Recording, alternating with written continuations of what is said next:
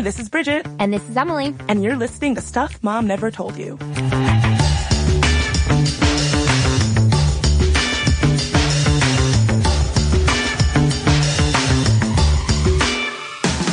And today, we want to talk through a topic that you might have heard about in the last couple weeks Oprah 2020. What do you think about that, Emily? I was tweeting hashtag Oprah 2020, I think about three minutes into her epic Golden Globe speech. So I've been on board ever since, despite the deluge of drama that the internet unveiled pretty much every moment since. Exactly. We're going to break down some of that drama and all the conversation surrounding Oprah's inspiring speech and all the chatter saying that she might actually run for president. So unless you've been living under a rock, you've probably seen that Oprah gave an inspiring, inspiring speech at the Golden Globes when she won an award. This speech was pretty much applauded by everyone that heard it. Let's take a quick listen. And I'm especially proud and inspired by all the women who have felt strong enough and empowered enough to speak up and share their personal stories. Each of us in this room are celebrated because of the stories that we tell. And this year, we became the story. But it's not just a story affecting the entertainment industry. It's one that transcends any culture, geography, race, religion, politics, or workplace. At the Golden Globes, Oprah was winning the Cecil B. DeMille Award. Some past winners include Meryl Streep, Jodie Foster, uh, Anthony Hopkins, Robin Williams, Barbra Streisand, and lots of other really notable talents in the entertainment world. R.I.P. Robin Williams. Yeah, so, so sad. sad. And yeah, this award was for notable, incredible lifetime contributions to the entertainment industry, which Oprah clearly and obviously belongs in that category, probably more than any of the of the winners you just listed. I mean, can you think of anybody in present day America who has had such an impact on the world of entertainment? I literally only think a close runner up who's like on the rise, maybe like emulating Oprah right now is Ellen DeGeneres. I would put her in this category too. Calling it now future winner of that award. Oh, Ellen, Ellen? DeGeneres for sure. Uh, when, side note, when I was home for the holidays, I watched a bunch of her new Yeah. show with my parents. Oh, the game show one? Yeah, where people are like strapped into like devices and if they get the questions wrong, they get hurtled into, I guess, their death. I don't know. Well, no, this is why you have a funny look on your face then, because you're thinking of that as her contribution to entertainment. I think I just watched her like 100th show anniversary of the Ellen DeGeneres show and looked back on all the contributions. That's the show she'll win it for, in my opinion. Yeah, I can see that. And her stand up is hilarious. You Like seem- go back, go back and watch her stand up. It's pretty great. Yeah. You seem a little skeptical though. I don't know if I would put them on the same level. No, I mean, did Not- I? Did not- I? You're saying eventually. I'm saying she's like a young Oprah. Okay. She's like on the rise, hopefully fulfilling the same shoes that Oprah's currently wearing. I can see that. Uh, Well- anyway, no well- one compares to Oprah. You're right. Incomparable in every way. We'll check back in 10 years and see where Ellen's at Yeah. on, the, on, on her Oprah, on her journey to be Oprah. So Oprah's speech was pretty much universally praised, so much so that hashtag Oprah 2020 began to trend almost instantaneously. And I definitely contributed to that. I mean, you know what I think was so profound about that moment? A, so many people were watching because of the build up to the Golden Globes, which we covered in our Me Too episode, or in one of the many Me Too episodes that we've had, because it was such a demonstration of political force and it was such a, an opportunity for Hollywood to, uh, communicate the reckoning that's happening in their industry right now. I think there are a lot of people watching with optimism, with excitement, and with a feminist fervor. So the audience was already queued up and, you know, like Oprah was set up to hit a home run. And then her speech was so refreshing because we haven't heard from great orators in a while. We haven't heard that kind of patriotic American dream type rhetoric in a while in a way that sounded so inclusive, so optimistic, and so indicative of everything that I think is good about this country. Yeah, you kind of forget how important it is to feel like you are living in a time where when something is bad or depressing or something big and scary happens, that you have a leader who can speak to that eloquently. I was never a big fan of Barack Obama's sort of quote unquote healer in chief thing. I didn't really like that, but I kind of forgot how comforting that was. And I remember I think it was the day of the shooting in Vegas when everything felt so scary and so so hard to wrap your head around. I went on YouTube and found that video of Barack Obama at the funeral for those who were killed in the Charleston shooting, where he sang Amazing Grace, and it was this amazing moment. And I kind of forgot how important it is to feel like you have a leader who can speak to your pain and to your emotions in times of crisis. And I think we are in a time that feels very scary and very uncertain politically, socially. And I think for a lot of us, myself included, watching someone that you recognize as a leader get up on a stage and speak to that that feeling in your soul Yes. is so important in a way that I don't think I even quite realized was missing. Exactly. I, I forgot how important that was because it's easy to say, you know, what a president should do or what a leader should do is see campaigns through to fruition, you know, pass policies, make things happen politically. That's one big part of leadership. It's easy to forget communication is part of the chief executive's job. And so it was really refreshing to see that coming from Oprah in an absence of it elsewhere, quite frankly. You're not the only person who noticed that, Emily. uh, NBC News during that night tweeted, Nothing but respect for our president with a picture of Oprah, which they later had to apologize for. Uh, Meryl Streep, who won the Cecil B. DeMille Award the year before Oprah, told the Washington Post, she launched a rocket tonight. I want her to run for president. I don't think she had any intention of declaring, but now she doesn't have a choice. Well, that's the crux of the issue. Does Oprah have a choice? Like, where does she stand on all of this? Because the internet chatter took off in a way that almost eclipsed Oprah herself and the great speech she just given. So, what? Where does Oprah stand on this? That's a great question. Oprah has sort of fallen on both sides of the fence. She's played a bit coy at times, and other times has been very definitive. Um, in a 2017 Hollywood Reporter podcast interview, she said that running for public office was a definitive no. Here's what she had to say. I will never run for public office. Okay, that's a pretty definitive. That's a pretty definitive thing. Okay, I will never If run. If you did though, could you beat him? and I don't know. I don't know the answer to that, but I will. You will never have to. I will never have to know the answer to that because I will never run for public office. I don't blame her, Bridget. Like, her life seems pretty great. Why would she want to muck it all up in the dirty work of politics? I completely agree. And I think that people forget that running for office isn't actually that glamorous. It involves a lot of going to fish fries and crab boils and clam bakes and all kinds of real small towns in the middle of nowhere. Yeah, and I mean, the schedule is grueling for one thing, but second of all, your whole personal life is dragged through the mud. There's no, there's nothing off limits. And I just feel like someone like Oprah, who's already accomplished so much and can have such influence in the private sector and, and through nonprofit advocacy as she has, it might seem like an unnecessary burden that she might not be that into. It wouldn't surprise me at all if that's her thinking, but after her Golden Globe speech and all the chatter about Oprah 2020, CNN actually reported that she was, quote, actively thinking about it, citing two close friends that they didn't name. The Los Angeles Times quoted Stedman, her longtime partner, as saying, it's up to the people. She would absolutely do it. now I remember why I've got Ellen DeGeneres on the brain because I heard Meryl Streep sitting on a couch with Tom Hanks talking to Ellen. Ellen interviewed them right after the Golden Globes, like a day or two after. And Meryl looked like a giddy schoolgirl because she was like, yeah, Stedman said she'd do it. Stedman reported that she might do it. So I think her quote was, uh, let me know where to send the check. Oh, I just got a fantasy in my head of Oprah running for president with Meryl being her campaign manager. she could definitely be her finance manager. Oh, that'd be a good movie. Shake that Hollywood money tree. Yeah. You know what I mean? That would be great. That would be really ma- amazing. That'd be something. be a star-studded campaign. So you can see how Oprah has at some times been really definitive about never running for public office, not going to do it, no chance.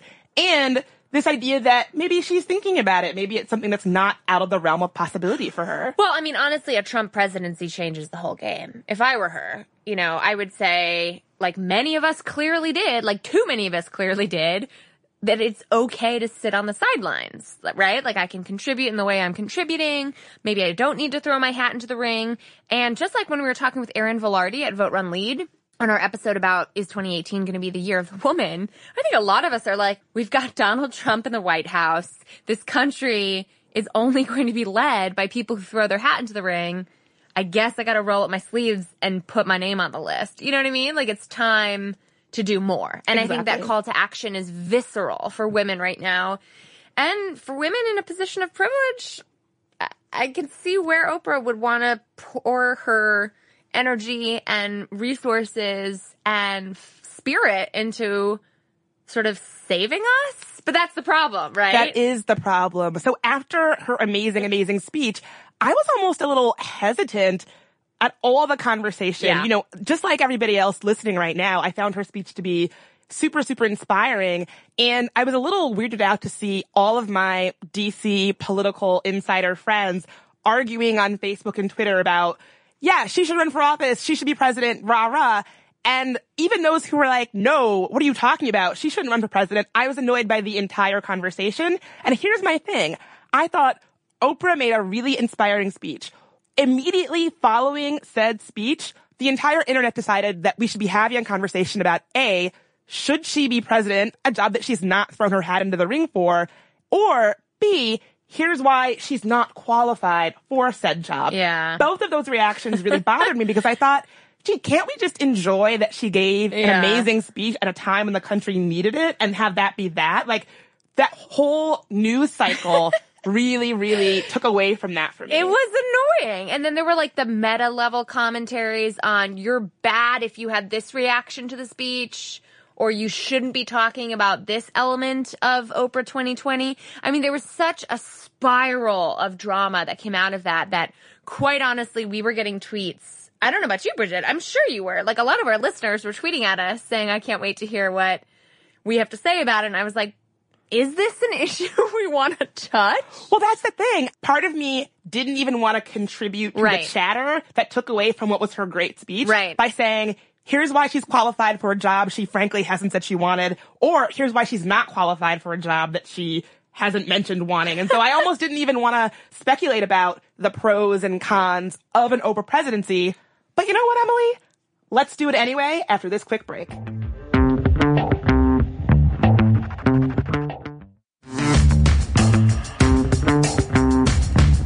And we're back. And really, let's break down the conversation surrounding an Oprah 2020. I want to be clear here that more than anything, Bridget and I loved the speech that Oprah gave. And that stands alone as something that inspired a nation and world in some ways and inspired our country.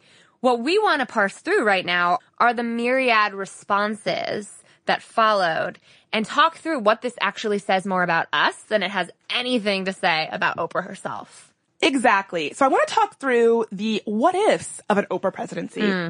What is the case for Oprah 2020? First of all, the obvious, you alluded to this earlier in the show, like it or not, Trump's win set a precedent for who we think of as, quote, presidential.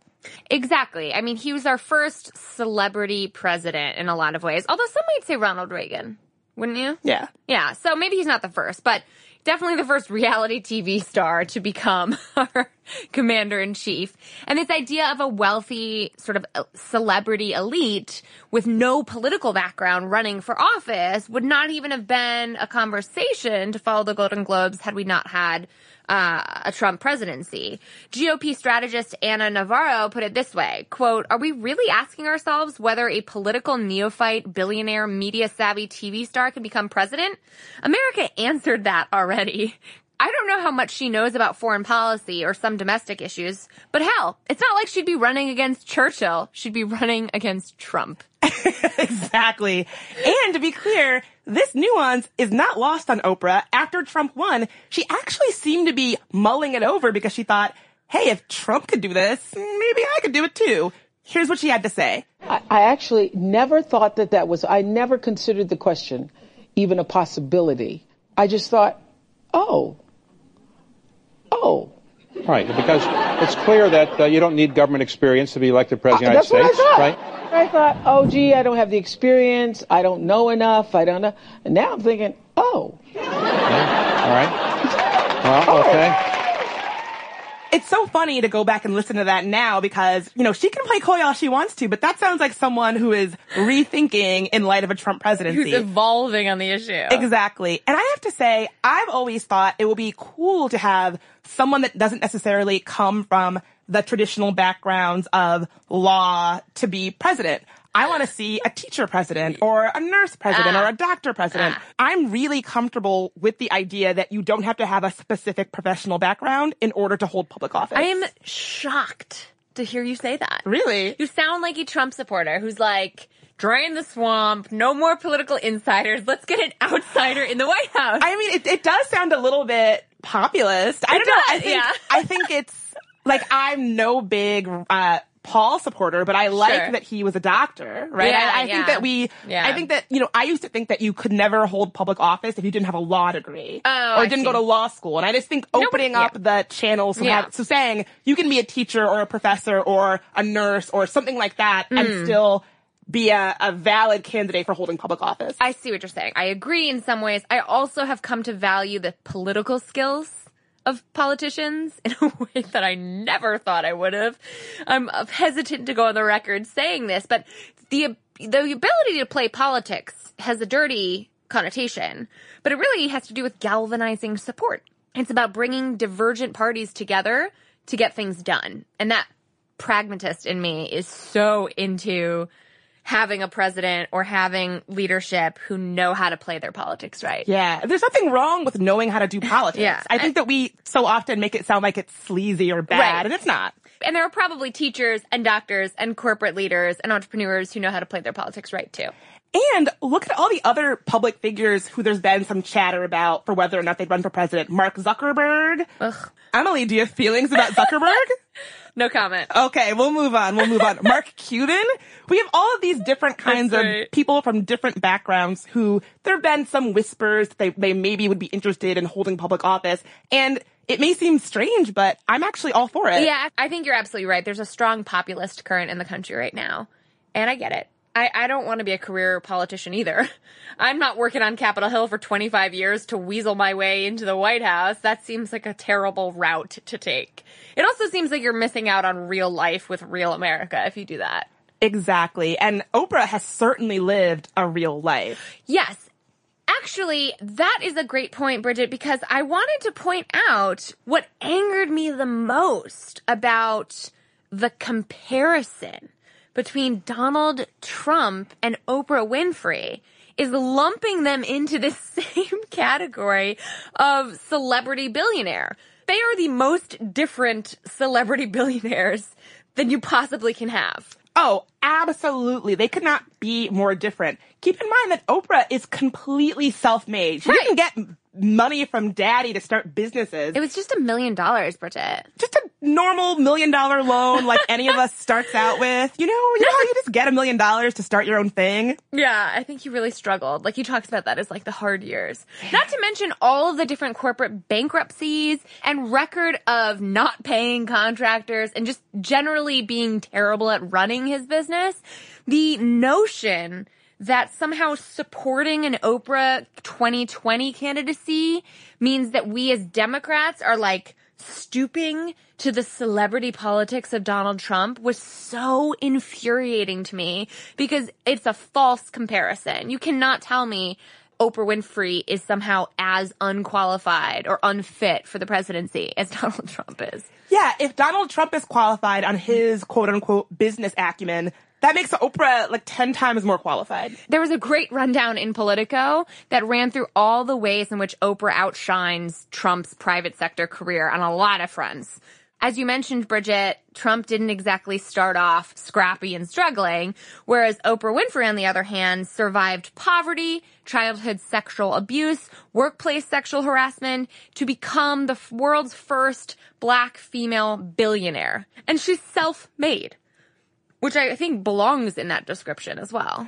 Yeah, I think it's important to recognize that she really did start with nothing. When you look at her biography, she overcame so much to be so powerful and influential.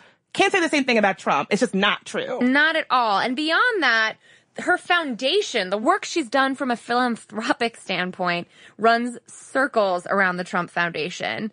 Not only has she focused a lot of her philanthropy on international education, specifically education for lifting up impoverished women and girls, but right here at home, following Hurricane Katrina, she invested 10 million of her own money and partnered with Habitat for Humanity to build a planned community in Houston's Angel Lane, housing 65 families displaced by the storm. And Oprah makes a habit of donating money to other nonprofits too, other charitable organizations who are doing the hard work, including over 80 charities in her adopted hometown of Chicago, Illinois. Furthermore, as you might remember from this past election, Donald Trump's history of philanthropic behavior is infamously difficult to point to. Didn't he loan money to himself through his foundation? It's such a hard to parse situation, and I think purposefully so.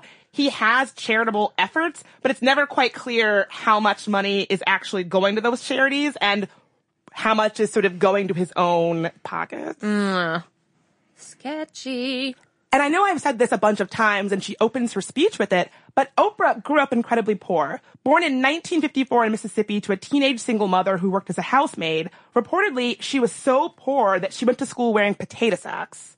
She later became pregnant at age 14 as a result of sexual abuse, but her son was born prematurely and died shortly after birth. I mean, she does go on the record and she's very candid about the fact that she was first raped at nine years old and then again by other family members throughout the course of her childhood and early adolescence. Mm. And, and so Oprah's very clear about that impact that those traumas had on her life and why she's devoted her life's work to helping others. I've seen her speak on the record about sort of asking God to do with her what he will, basically asking God to make her a vessel for good. After experiencing such trauma, I think that's an incredible demonstration of resilience and committing yourself to to making an impact in this world, which she clearly has. Understatement of the century, make an impact she did. At 17, Oprah won a Miss Black Tennessee beauty pageant and was later hired by a local radio station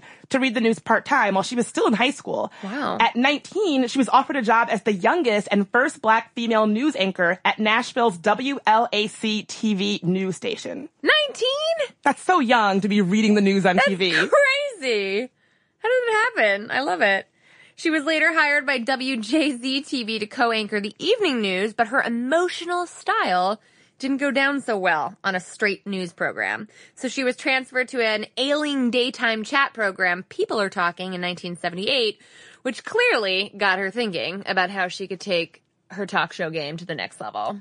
Exactly. There's a really good episode of Stuff Mom Never Told You with Caroline and Kristen where they break down Oprah's career trajectory and how it really wasn't just a meteoric rise. She had peaks and valleys and had to really deal with early career failures and learn from those failures to be the success that she is today. again, demonstrating her resilience and ability to persevere beyond injustice and beyond trauma and beyond failures. I think she makes our work fails episode look kind of sheepish. She really does. She absolutely does. After hosting the chat program People Are Talking, she had clearly found her calling. In 1984, she relocated to Chicago to take over a morning chat show. Its name was quickly changed from AM Chicago to The Oprah Winfrey Show. It was syndicated nationally, quickly becoming the number one talk show in the United States. and the rest is history. And I think we know the rest. She's now got her entire network and spin-offs of all kinds. So when we talk about Oprah as a Trump-esque candidate, A, it doesn't check out, and B, the fact that she's a successful celebrity billionaire is the only thing that she has in common with Donald Trump, if you can even use the word successful. Yeah, they almost really couldn't be less similar when you really think about it and put them side by side. And then there was this annoying rhetoric online that came from both Democrats and Republicans and everyone in between saying that that made her somehow unqualified. And when I thought about how profound that speech was. And that a good speech alone doesn't make a president, which was some of the rhetoric that was coming out in these pieces of how unqualified, you know, Winfrey would be. I was like, I'm sorry. Do you not recall another incredible speech, another inspiring hmm. speech that launched an entire presidency? No, I'm not familiar. Who, who are hmm. you talking about? Who might I be referencing? A little known state senator that goes by the name of Barack Obama. 2004, Democratic National Committee. Who the hell knows how this guy even got on the stage, quite frankly, which is how he opened his speech saying the idea of me even being here addressing this, this audience is so unlikely. It's hard to fathom because now former President Barack Obama was just a state senator then and a candidate for U.S. Senate. So talk about not so qualified. It's not like he had a robust political background and he still became the president that he was and he still had the impact that he had. Exactly. So there's definitely a precedent for a really inspiring, rousing speech to chart the path to the Oval Office. And we shouldn't pretend like that's not the case. All of those arguments drove me nuts. Another argument that I found unconvincing that came up on social media after her speech was that she might be a great orator, she might be a great entrepreneur, but we don't know anything about her politics. To which I say, false. Yet again, you don't need to have a public policy background to have a clear stance on a lot of issues. Exactly. When you actually parse some of her public statements, like speeches and things that she's talked about on her show, you can actually get a picture of where she stands politically on a handful of issues. Oprah favors increased background checks on guns. She's repeatedly spoken out against legislative inaction in the face of high profile mass shootings over the past several years. When giving a speech at Harvard, she clearly expressed support for creating a path to citizenship for undocumented immigrants here in the United States. She's also into LGBTQ rights. Some of the early episodes of her show dealing with issues like gay marriage and homophobia are often credited by some sociologists with popularizing LGBTQ acceptance in the press. Totally. And as a very strong woman of faith, she was raised as a Baptist. She really pushed back on the notion that you couldn't be tolerant of gay people and be uh, a God fearing, you know, religious person. At one point saying, quote, the God I serve doesn't care if you're tall or short or whether you were born black or Asian or gay. I love that. Something else that I find so fascinating about Oprah's political stances is that she's taken some really lefty progressive stances way before doing so was cool or popular. Exactly. She was an early critic of the war in Iraq, producing an entire series called Is War the Only Answer? And it ran from early November of 2002 until March of 2003, even though that was a really unpopular thing to say at the time in the months following the September 11th attacks. Oprah goes on to say that this series is actually one of the only times in her career that she's faced intense, intense criticism. She says, I once did a show titled Is War the Only Answer? In the history of my career, I've never received more hate mail, like go back to Africa hate mail. I was accused of being un-American for even raising the question. What I love about that is that it really shows that she's someone who is able to take a political stance and even though she got heat for it, really continue having that stance. And that's something that I love so much about how she's illustrated her political life on TV. Mm. Now, you may be thinking, sign me up, put me on an email list for Oprah 2020. I want to knock doors. I want to make phone calls. But I want to get into why not everyone is feeling Oprah 2020 after this quick break.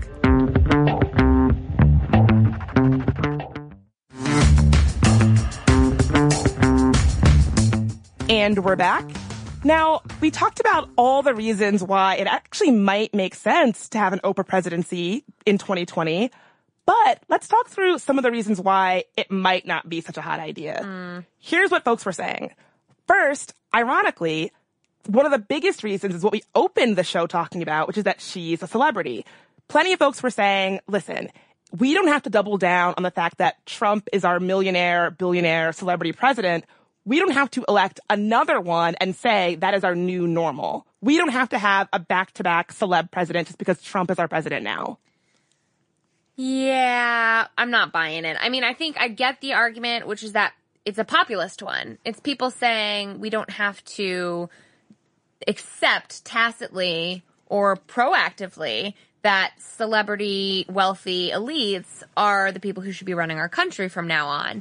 Whereas I would counter wealthy elites have always been running our country. This is a freaking oligarchy in so many ways, especially since the passage of Citizens United, which made unlimited campaign contributions the new normal. So until that goes away, wealthy people are the only people that have a real shot at mainstream political success. Yeah, I think I agree in some ways because I don't, I don't wouldn't consider Barack Obama to be a wealthy. That's true. He didn't come from wealth. I mean, 2012 was the first campaign cycle in which unlimited contributions were a thing. Right. Barack Obama got in the door 2008, thank God, beforehand.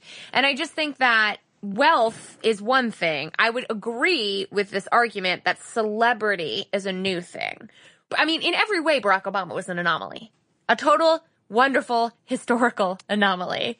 And there's no new normal precedent that's been set by the Obama presidency, unfortunately. That would be cool. But I think saying like, oh, if we elect Oprah, we'll somehow continue the trend that Trump started is really a stretch in my book. I know a lot of my super radical friends made the point that do you really want political power in this country to just be changing hands from one celebrity billionaire to another? and I can, I can understand that argument. I really, really can. It's the same argument that those are the same super lefties who, you know, I love, but I get a little fed up with sometimes, who said, I don't want to elect Hillary Clinton because it's continuing a political dynasty because Hillary's husband was president. Hillary can't be president. See, I kind of agree with that a little bit. Yeah. I mean, I, I obviously supported Hillary Clinton, but I'm not a big fan of political families. I like the idea of just mixing it up. And so I didn't like the way that Bush one sort of groomed Bush two. And for a while it seemed like Jeb was going to be in the mix. I thought that was too much of one family. And so even though that's an argument I could totally understand, it seemed like a, in a lot of cases it was being applied in a way that was meant to knock her down. It didn't seem genuine. I'll put it that way. Well, and this one does. That's my thing. I'm just saying, yes, perfection would be great. Can we have another different Barack Obama, please? Can we have someone who's an unlikely son of an immigrant? Oh, I'm sorry, daughter of an immigrant would be nice, who is not white, but not necessarily the same exact shade of black that Barack Obama is. Like, can we have something new and different all the time? I just think there's this impossibly high litmus test that um, my very far left friends like to be the wise critic in the corner who says, "Oh, do you know how this person is not quite perfect?" And to do that to Oprah is like you're missing the point. I, I feel like I just really mocked very lefty people. I feel like you've got someone specifically in mind that you're thinking of I'm right just now. saying, I went to an Ivy League school. I've seen these professorial types who are like, yes, but do you know what's not perfect about this? I am so smart. Let me show you with my explicit critique how wise I am. And it's much more about the critic than the person in the ring.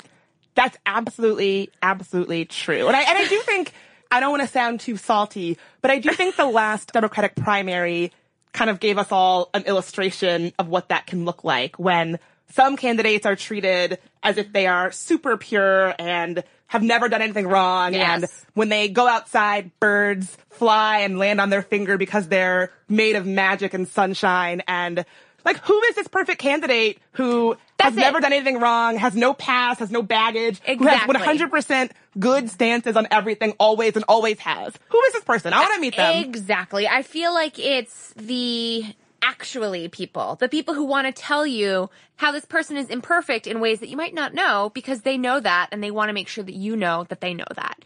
And that striving for perfectionism, which by the way, women get h- held to a higher standard for than men do, it bothers me because I'm not interested in perfect. I'm not interested in, in, in passing litmus tests. I'm interested in getting things done. And I know I've digressed on a major ranty tangent just now, but you can tell why I, I sound like a moderate quite often is because I am definitely biased towards getting things done. And I think this whole conversation that cascaded from Oprah's incredible speech was let me point out the ways in which her potential future hypothetical presidency would be imperfect. Well, even though I don't know that we're on the same page entirely on this, I completely agree with that because Yeah. I saw so many of my political insidery friends taking such glee in pointing out all of the reasons why this hypothetical thing that we just all started talking about because of a, a good speech she made, Yeah. why it wouldn't make sense. Yeah. I found that to be incredibly reductive and frustrating. And unfortunately, if I were Oprah, A, that response would have turned me off from running already. And B, there were already polls being conducted immediately following her speech. And spoiler alert, they didn't go so well. Politico's poll found that just 24% of the nearly 2,000 registered voters surveyed actually want her to compete for the White House in 2020. 59%, on the other hand, think she shouldn't run. And 17% said they weren't sure or had no opinion. So people seemed very not actually into a Winfrey presidency, despite what Twitter and my newsfeed had to say about it. Well, I think that makes sense because when you look at how presidential politics tends to work, Politico did a really good job of pointing out how it often can work on a pendulum where what people want one one presidential cycle is not what they want the next one. Yeah. So if they want someone like George W. Bush, the next time around they're going to want somebody different. Right. And so we sort of go back and forth and back and forth. And so even if you're not maybe convinced that having Oprah be the next president will establish this trend of all of our presidents being these, you know, TV star millionaires, Billionaires. billionaires. I keep saying millionaires. It's billionaires. I billionaires. like when you said millionaire billionaire. Million- I was, listen, she has more money that we could than you can She's even got fathom. a million billion dollars. It's probably she's so rich. It's probably new denominations of money that we don't even know about. Like, oh, I'm a Zagonda there. Like, you don't even know. She has different phrases for her money. I'm sure. I love it. But yeah, and so even if you're not convinced that this is going to set some dangerous precedent of celebrity presidents, it could just be that voters after Trump would want something very different because politics tends to work on that pendulum. Yeah, I think you're absolutely right. And that's where really understanding what Oprah would be as a president might be important. And I know we discussed some of the political stances that she has come out with, but a lot of people did rightfully, I think, say that we can't postulate. We can't really assume what kind of a president Oprah would be. She definitely seems like a pretty liberal person on the social issues, but there's still a lot about an Oprah president that we can't assume in terms of how she might treat, I don't know, issues like education. Totally. It's important to point out that Oprah donated $6 million to six charter school organizations through her Angel Network Charitable Foundation. And I don't want to get into a whole thing about charter schools, but I think for many advocates of public education, this might be a problem. Yeah. And we know that teachers unions are a big part of the Democratic Party apparatus. That they are, Emily. Furthermore, Oprah has received some criticism for what has been perceived as giving platforms to folks who might have dubious or anti-science backgrounds. I'm talking folks like Dr. Phil, Dr. Oz, and Jenny McCarthy, who she gave a position blogging on Oprah.com. Yeah, she was notorious for her anti-vaccination stances.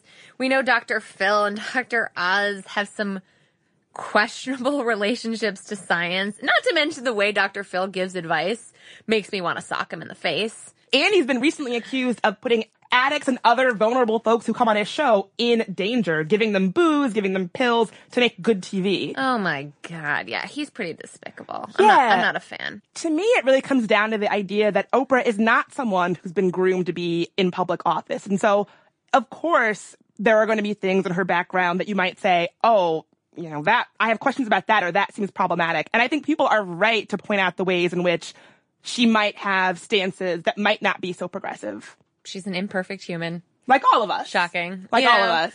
I again, I'm not super persuaded by the how dare you think of her as a candidate for any of the reasons we've named thus far. But there is one argument that gave me pause. There's one argument that I saw from some of my most fierce advocate friends who tended to be women of color.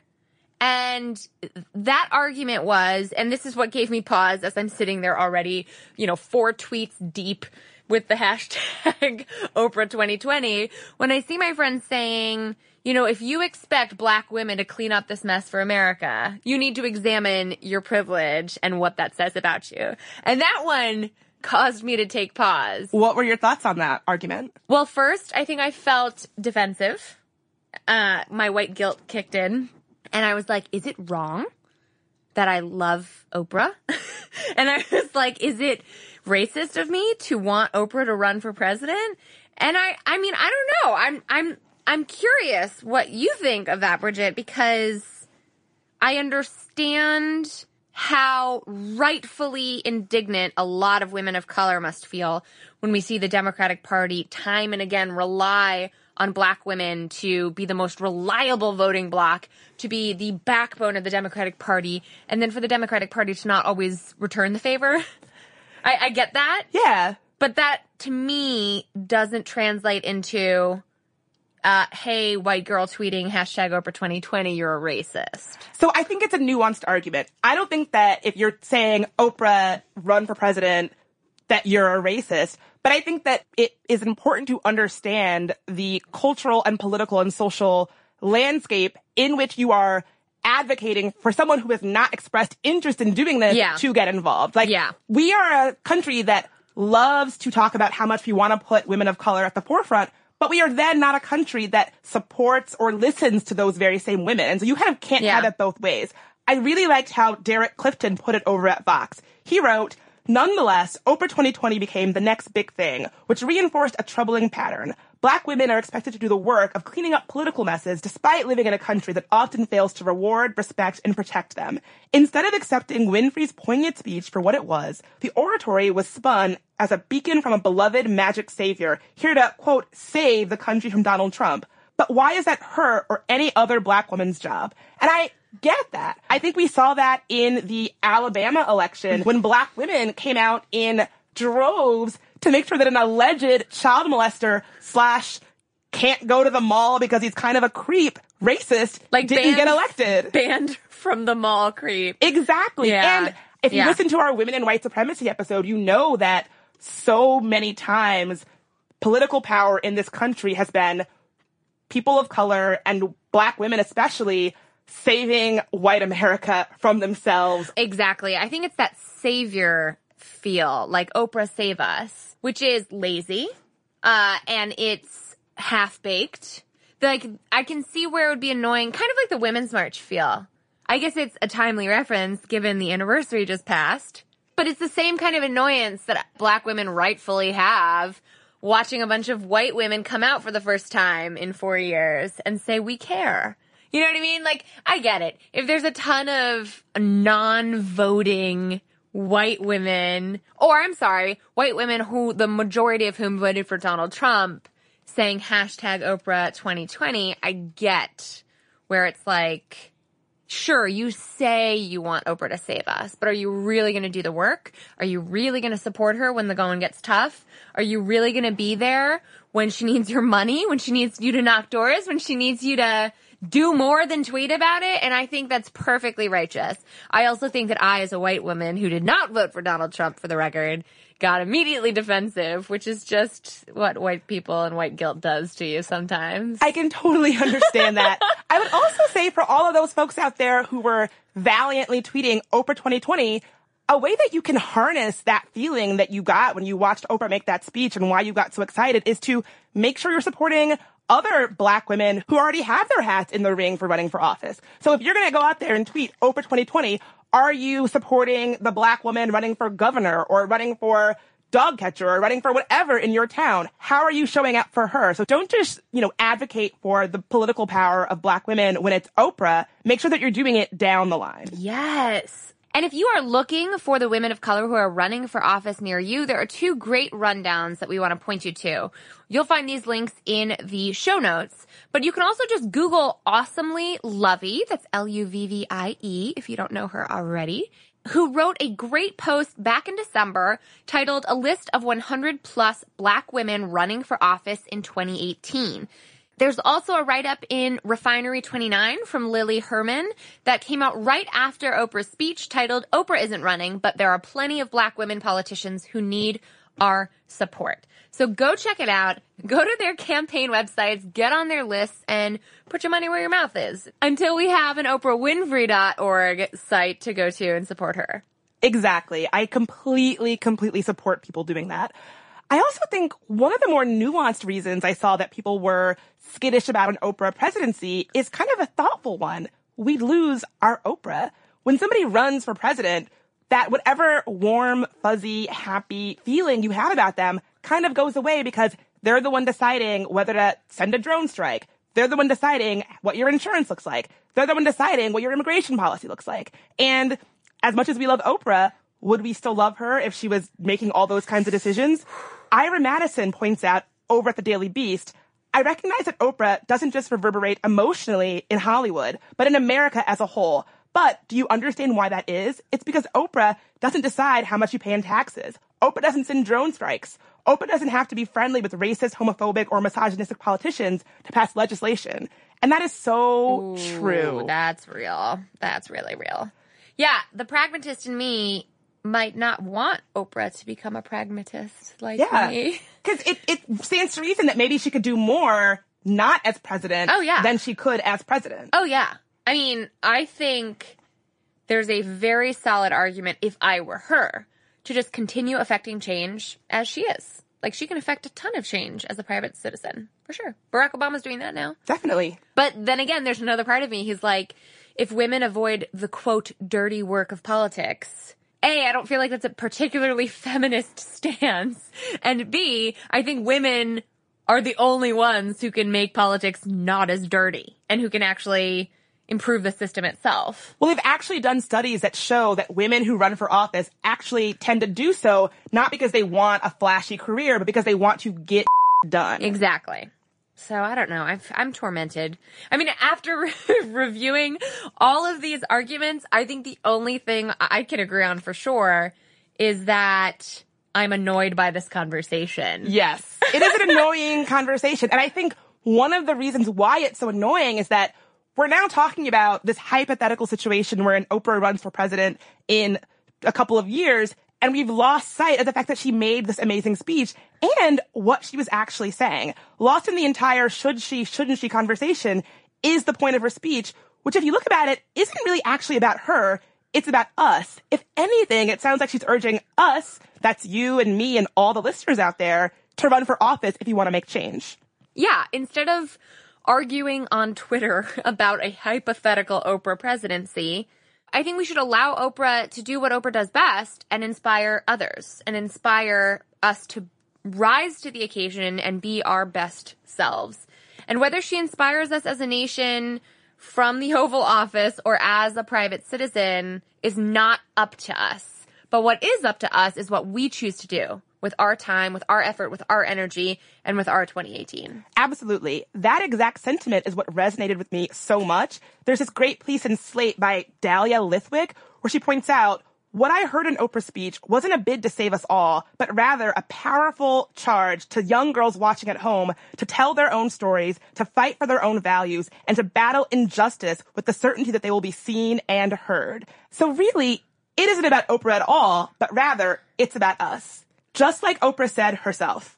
So I want all the girls watching here and now to know that a new day is on the horizon.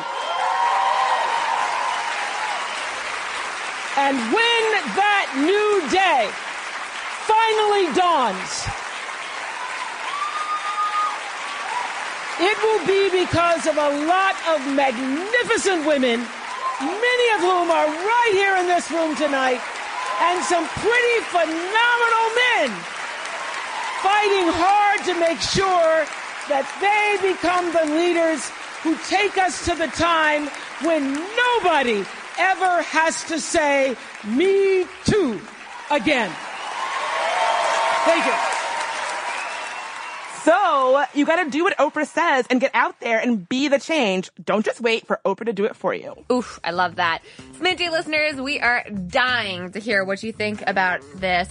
What is your take? What is your take on everyone else's take? What is your take on our take about everyone else's take? Tweet at us at Mom Stuff Podcast. Find us on Instagram at Stuff Mom Never Told You. And as always, we love your emails. Hit us up at momstuff at howstuffworks.com. Women whose names we'll never know. They are domestic workers, farm workers. This is my Oprah's terrible. I love it! They're in po- they're in part of the world in tech and politics and business. There are athletes and Olympics. There are soldiers in the military. Okay.